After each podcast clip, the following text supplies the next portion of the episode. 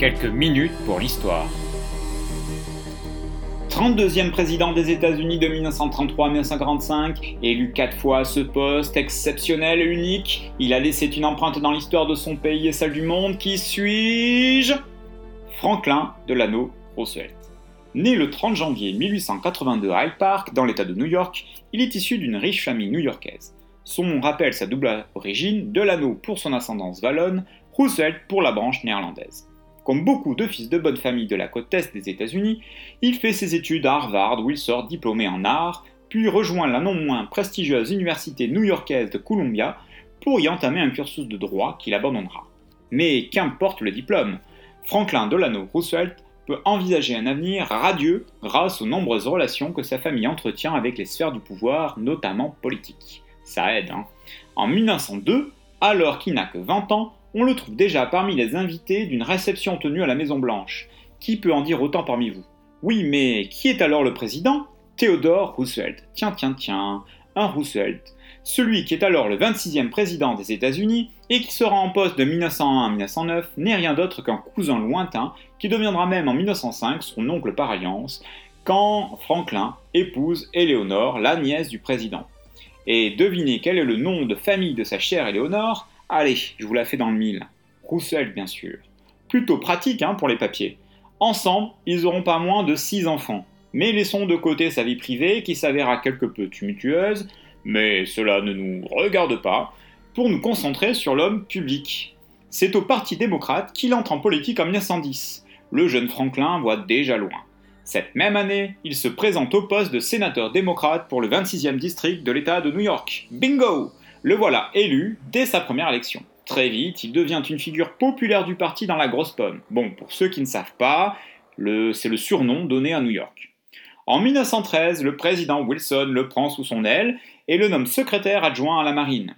Son ascension est telle que les démocrates font de lui en 1920 le candidat à la vice-présidence des États-Unis aux côtés de James Middleton Scott. Mais ce dernier est battu par le candidat républicain. Commence alors pour Franklin une petite traversée du désert. Outre ses défaites politiques, il contracte au début des années 20 une maladie qui l'handicapera pour le reste de sa vie.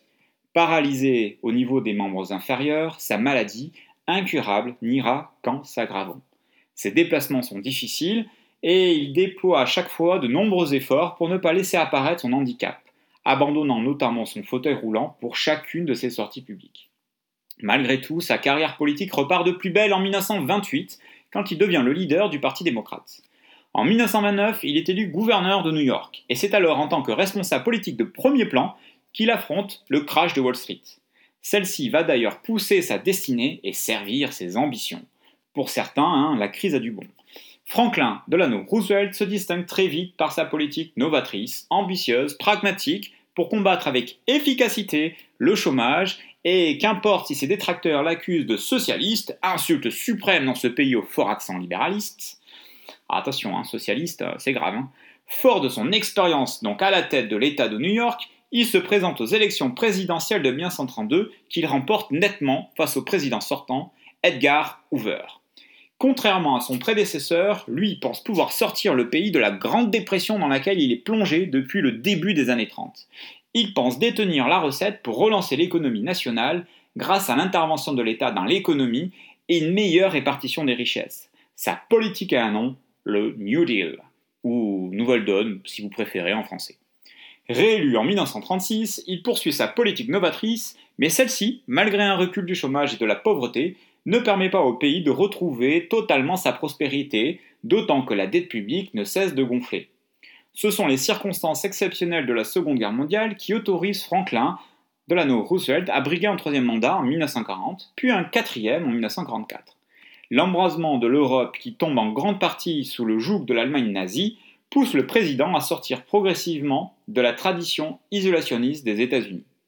Mais il faudra, malheureusement, l'attaque japonaise sur Pearl Harbor le 7 décembre 1941 pour finir par convaincre définitivement l'opinion publique US de la nécessité d'engager le pays dans ce conflit. Franklin Delano Roosevelt devient alors une figure de premier plan chez les Alliés aux côtés de Churchill, Staline ou encore Charles de Gaulle. À la fin de la guerre, alors que la victoire est proche, alors qu'il vient tout juste d'entamer son quatrième mandat, il fait le voyage jusqu'à Yalta, sur les bords de la mer Noire, pour jeter les bases de la paix future en Europe et dans le monde. C'est lui notamment qui inspire la création de l'ONU en 1945. Lors de cette conférence de Yalta qui se tient le 11 février 1945, Roosevelt peine à masquer son affaiblissement physique lié à cette maladie qui le ronge depuis plus de 20 ans. Ce jour-là, pourtant, en posant aux côtés de Staline et de Churchill, il devient à jamais un des visages de la victoire des Alliés contre le nazisme. Il meurt peu de temps après, le 12 avril 1945, il avait 63 ans.